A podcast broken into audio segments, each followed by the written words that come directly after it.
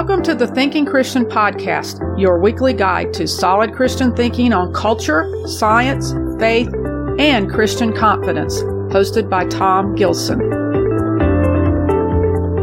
Hello, I'm Tom Gilson. I'm a senior editor with The Stream, stream.org, and I blog at Thinking Christian, thinkingchristian.net. This is the Thinking Christian Podcast, and it's also in cooperation with The Stream a sample sermon to go with our Pastor's Corner series, resources that we're offering to pastors and other Christian teachers, a service to you with equipping on some of the hard questions, the difficult questions, the challenging ones that when you really dig into them deep, become some of the most discipleship building questions too, when you get to the answers. The topic this time is Christian exclusivism, the question of whether Christianity really is the only way to God uh, whether Jesus Christ is the only way to God, and whether it's okay for us as believers to think so and to say so, or whether that's arrogant, lacking humility, and wrong in today's world and in today's culture, especially. Christian exclusivism versus religious pluralism. This is a sample sermon. And sometimes words like exclusivism and pluralism aren't the words that you use in a sermon. Depends on your church. But it's also December. And what a great time to talk about Jesus as the one way, the only way. And what a great time to talk about his incarnation as the revelation of the true God. So that's what I'll be focusing on here in this sample sermon for you. As with all of these sermons, you have permission to use any of this content whatsoever, even the whole thing in its entirety, provided that as you do so, you just give appropriate attribution. You link to the stream, stream.org. You link to the Thinking Christian blog, thinkingchristian.net. And you mention where you got it from, from me, Tom Gilson.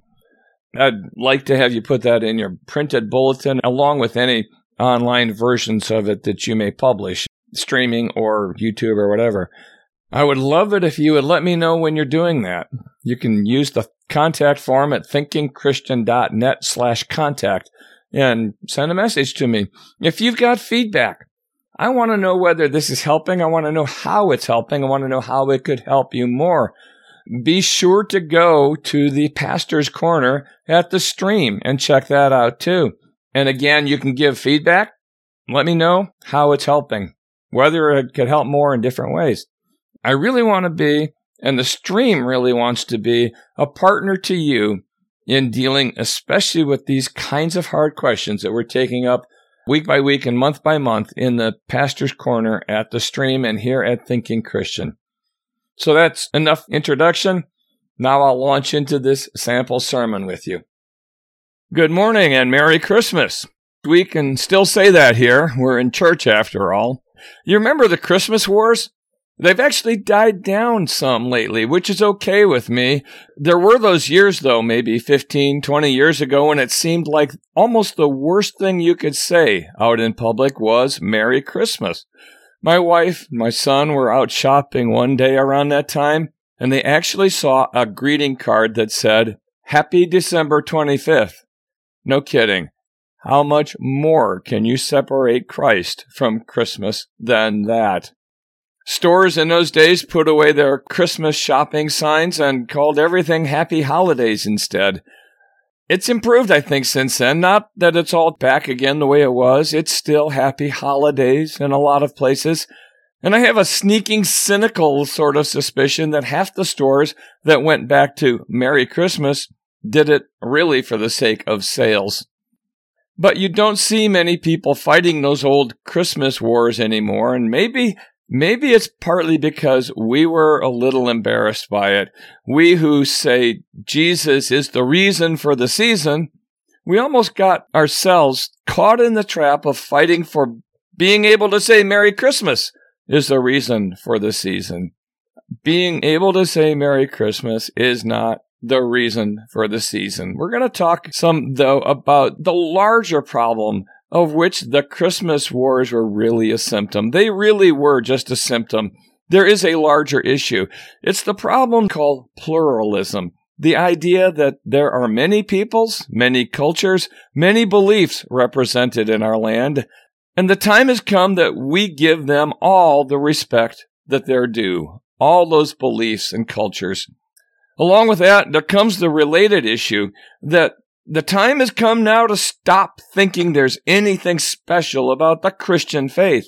It's one religion among many, and we ought to treat it that way. That's the pluralism of our day.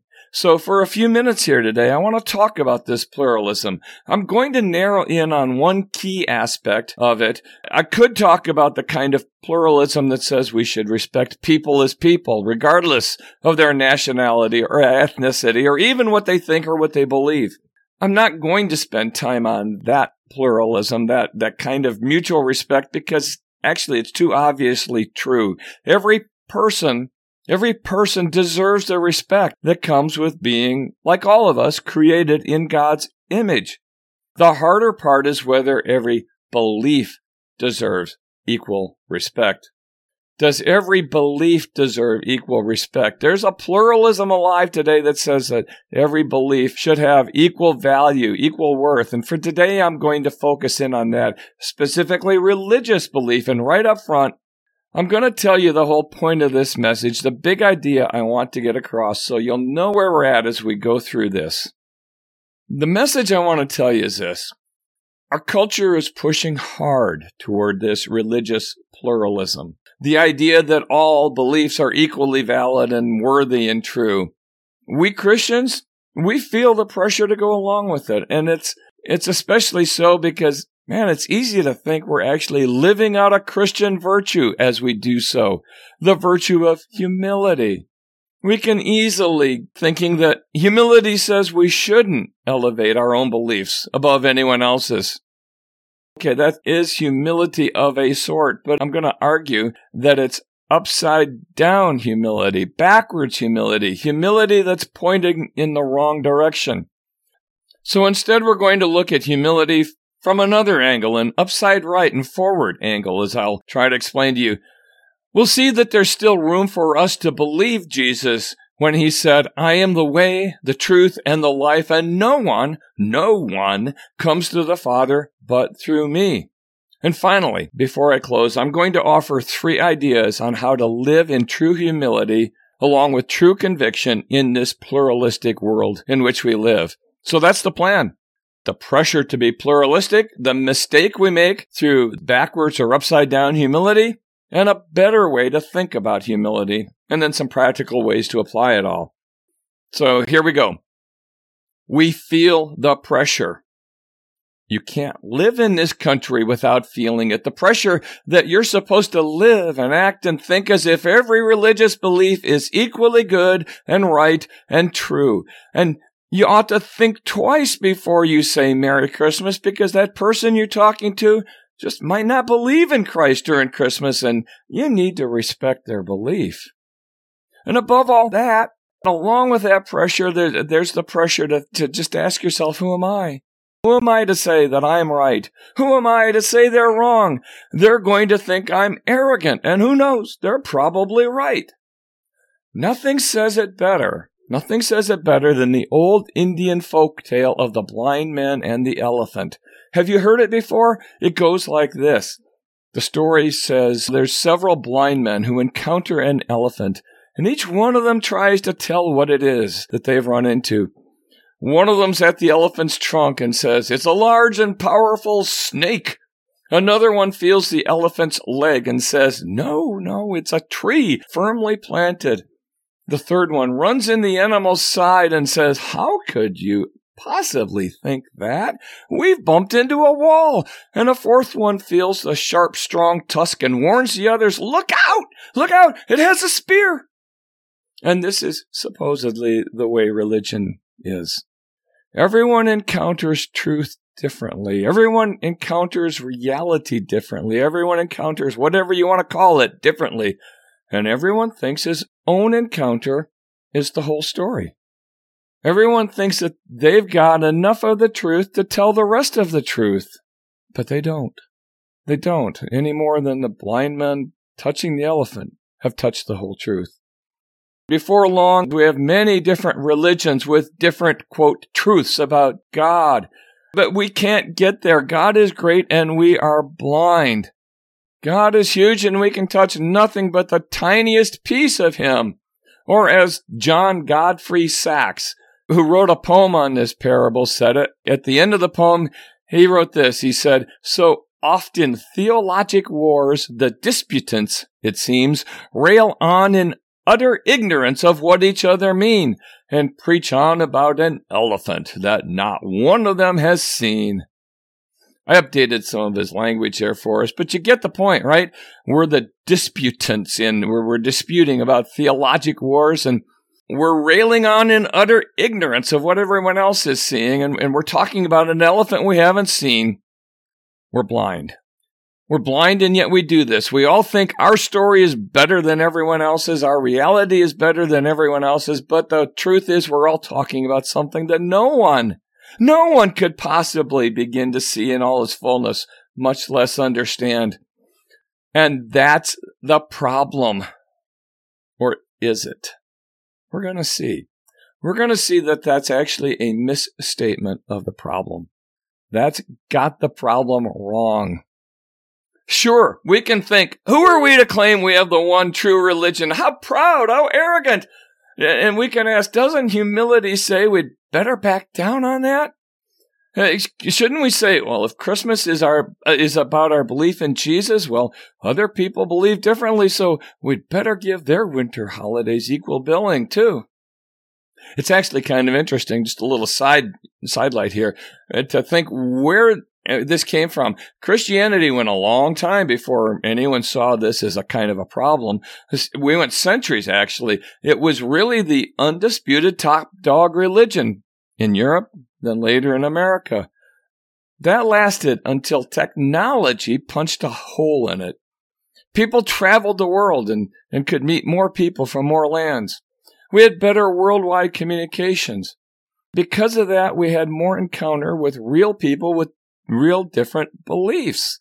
And we began respecting them as fellow human beings. Oh, and by the way, uh, besides technology, a couple of world wars actually contributed to this as soldiers saw peoples and, and cultures that were previously unknown to them up close, face to face. So we realized we had differences and we kind of captured that in, in, in maybe something that we thought was Christian humility because Christ taught humility. And doesn't that mean we ought to treat other people with humility too? Doesn't that include taking a humble attitude toward our own beliefs alongside theirs? Isn't that what it means? Isn't that what it means to be a Christian? To be walking humbly that way alongside our fellow human being. That's the way it feels. That's the way it feels. That's the way the culture we live in wants it to feel. It feels like Christian humility, but it isn't. This isn't real. It's a kind of humility, but it's backwards humility. It's humility pointing in the wrong direction. It's counterfeit humility. I'll grant you it's a convincing counterfeit. I mean, really very convincing. If you've kind of settled into thinking that way, you've got a lot of company, but it's still not real. When Christians decide to treat other beliefs with the kind of humility we've been talking about, we are taking humility in a place it was never meant to go. Where did we get it wrong? We got it wrong when we thought it was being humble to doubt the truth, and no one has said it better than G.K. Chesterton. He wrote this about a hundred years ago, but I think it's more true now than it was then. He said this, he said, what we suffer from today is humility in the wrong place. Modesty has moved from the organ of ambition. Modesty has settled upon the organ of conviction where it was never meant to be. A man was meant to be doubtful about himself, but undoubting about the truth. And this has been exactly reversed. Nowadays, the part of a man that a man does assert is exactly the part he ought not assert himself. The part he doubts is exactly the part he ought not to doubt the divine reason. So Chesterton said it's humility in the wrong place, humility about truth, instead of humility about ourselves. At the end, he says the divine reason. That's the part we ought not to doubt. I would say that the part we ought not doubt is the truth that God has revealed in Jesus Christ. And I think he would agree with that.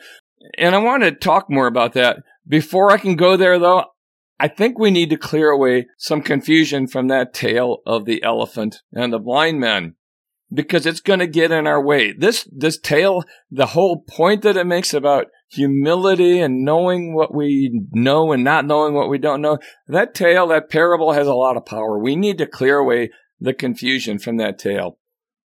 Yeah, it does pack a punch. It really does a punch. It really does seem to tell us we'd better not take our beliefs too seriously. And I'll tell you this. I will tell you this. The parable works. If. The parable works.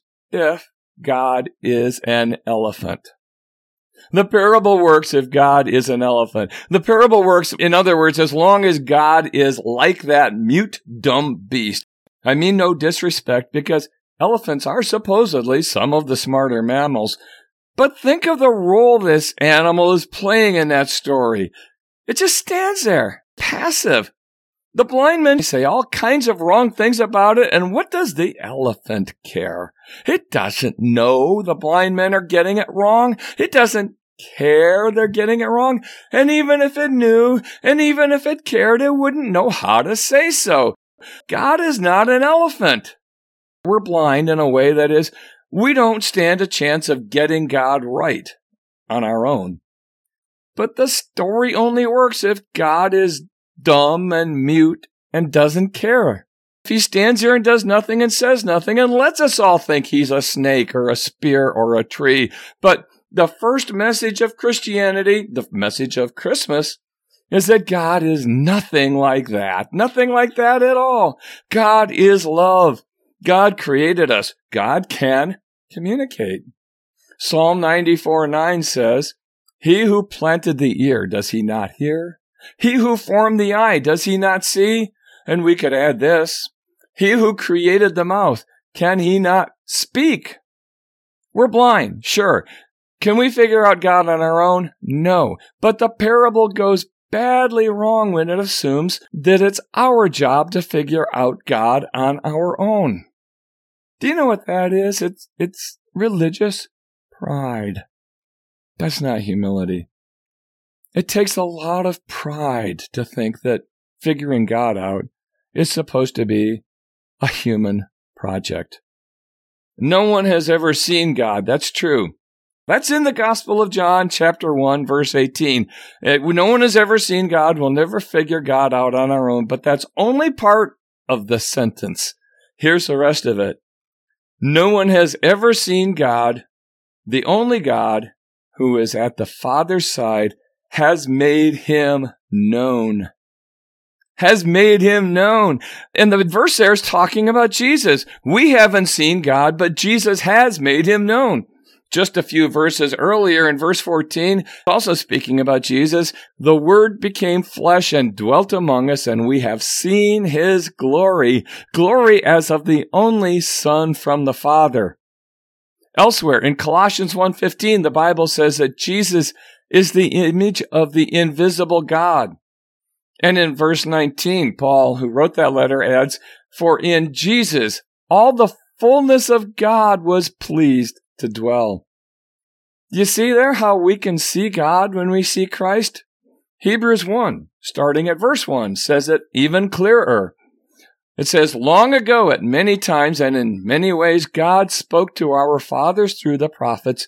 But in these last days he has spoken to us by his Son, whom he appointed heir of all things, through whom he also made the world. And get this, get this. It says, Jesus is the radiance of the glory of God and the exact imprint of his nature. So as Jesus himself told Philip the disciple in John chapter 14, if you have seen me, you have seen the Father we do get to see God because God has taken the initiative not to stand there like that mute, uncaring elephant. He's taken the initiative to reveal himself to us. God is not an elephant. He's not mute. He's not passive. And, and I know some will still object that God is just way too great anyway. Yeah, just just way too great. So we could never know him as he is. I mean, we'll we'll never understand God. We'll never. Eh, we're we're too small. He's just way out of reach anyway.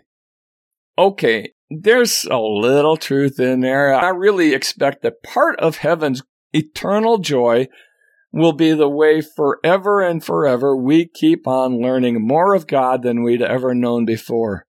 I expect that eternity itself won't be long enough for us to know God for all that He is in Himself. That's eternity. Now, here on earth, oh my goodness, we won't know anywhere near a fraction of a fraction of a fraction of all there is to know about God. But do we have to know that much? Do we have to know that much? What if it's enough just to know enough? Well, how much is enough? Do we decide that? No.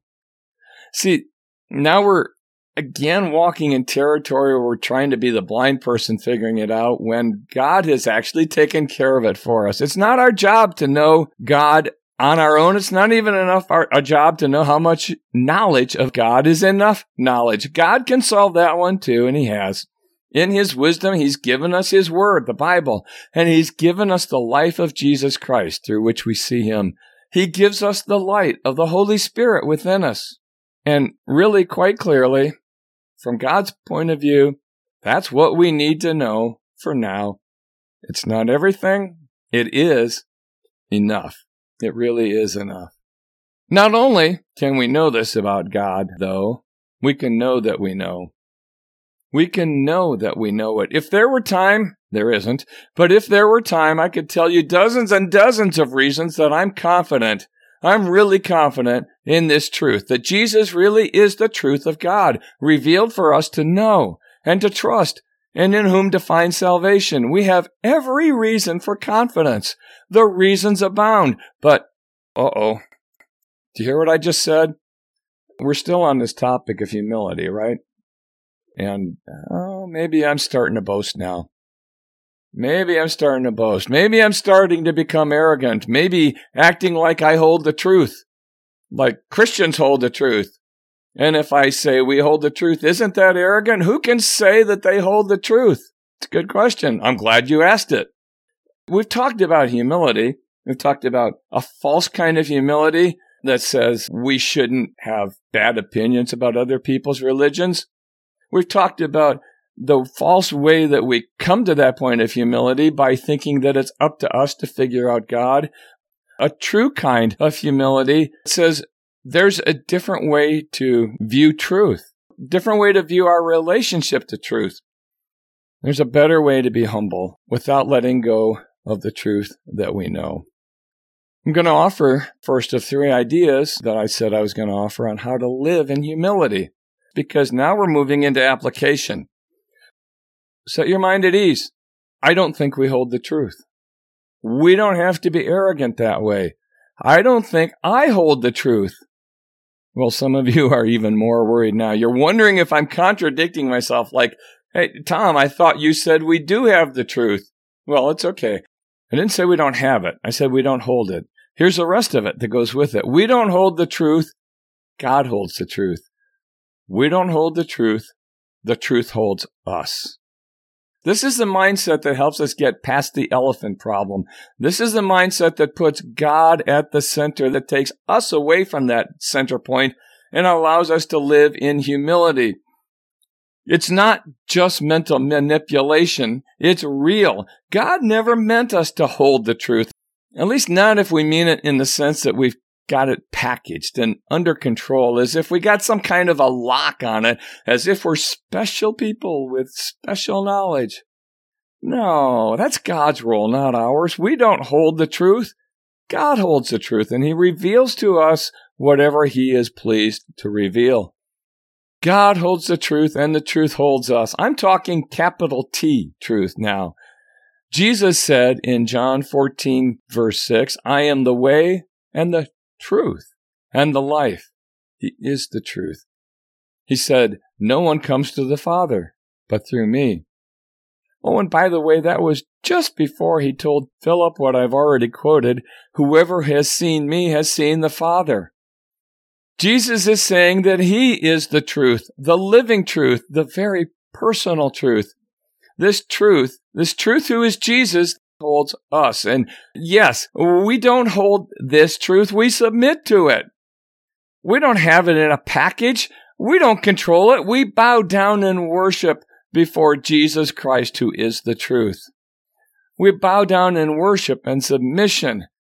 This is what humility looks like, not being humble toward other people's beliefs, but being humble toward actual truth the truth who is Jesus Christ, it's about being humble toward, first of all, and most of all, and above all, God Himself. That is how you move from counterfeit humility to true humility.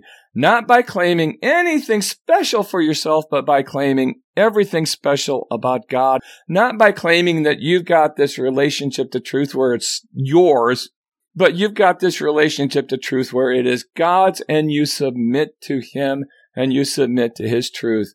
You yield to His truth. Let me put it this way. Suppose you wanted to say that your beliefs are no better than anyone else's beliefs. And you're here at church and you're kind of just not willing to say that anyone's beliefs are less than yours.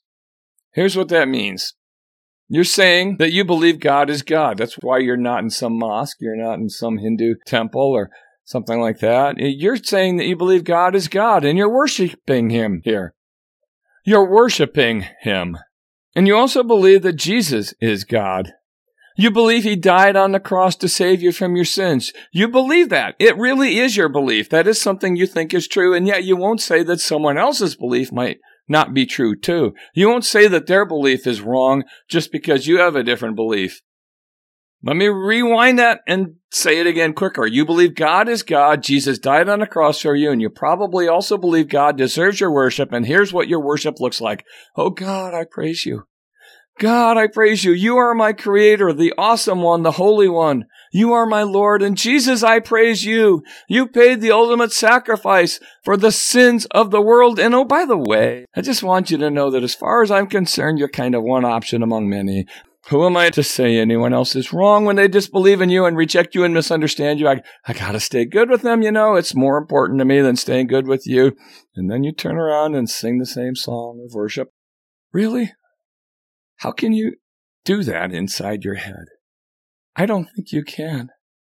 If God is God, if He is the Creator, and if Jesus Christ paid the ultimate sacrifice for the sins of the entire world, then I'm sorry, the other religions, if they have another option, if they're saying the cross is optional, if they're saying Jesus' brutal, excruciating death on the cross was one of God's good ideas, but he had others. No. You cannot believe that. That the cross is optional. You either believe that God is God and Jesus is the one Savior for all mankind, or you really don't believe in Christianity one bit you have got to recognize the choice that's to be made there, and then you have to make the choice. If you're going to worship Jesus as the one who died for you, you just can't do that without realizing that the other options are not options at all. And the other beliefs cannot be true. Some will still say it's humility to say you don't have the truth. I say that if you've had a true encounter with this truth, capital T truth, that is so much bigger than all the rest of us, then it's pride, not humility. It's pride that says you can walk away from it as if it wasn't there, as if it was optional. It's pride that says you decide how you're going to worship God and, and that it's okay with Him if you keep your options open. It's okay with other people have different options. That's pride. It's pride that says it's more important for me to stay good with all the other religions than it is for me to be right in God's eyes. That's not humility. It's not humility where it matters anyway. That's not humility toward God. Humility is a Christian virtue. Let's keep it pointed and aimed in the right direction. No more backwards humility. No more upside down humility. No more humility that's moved from the organ of conviction to some other organ, as Chesterton put it. No more humility that says, I'm going to be humble before other people, and it's more important than being humble before God and His revealed truth in the one Savior, Jesus Christ. respect other people. They are fellow human beings, bearing the image of God, just as you and I. But don't think that means you have to be loosey goosey with your convictions. Jesus really is the one way to God. He really is. And if there's only one way to God, it's okay to believe it. It's okay to say it.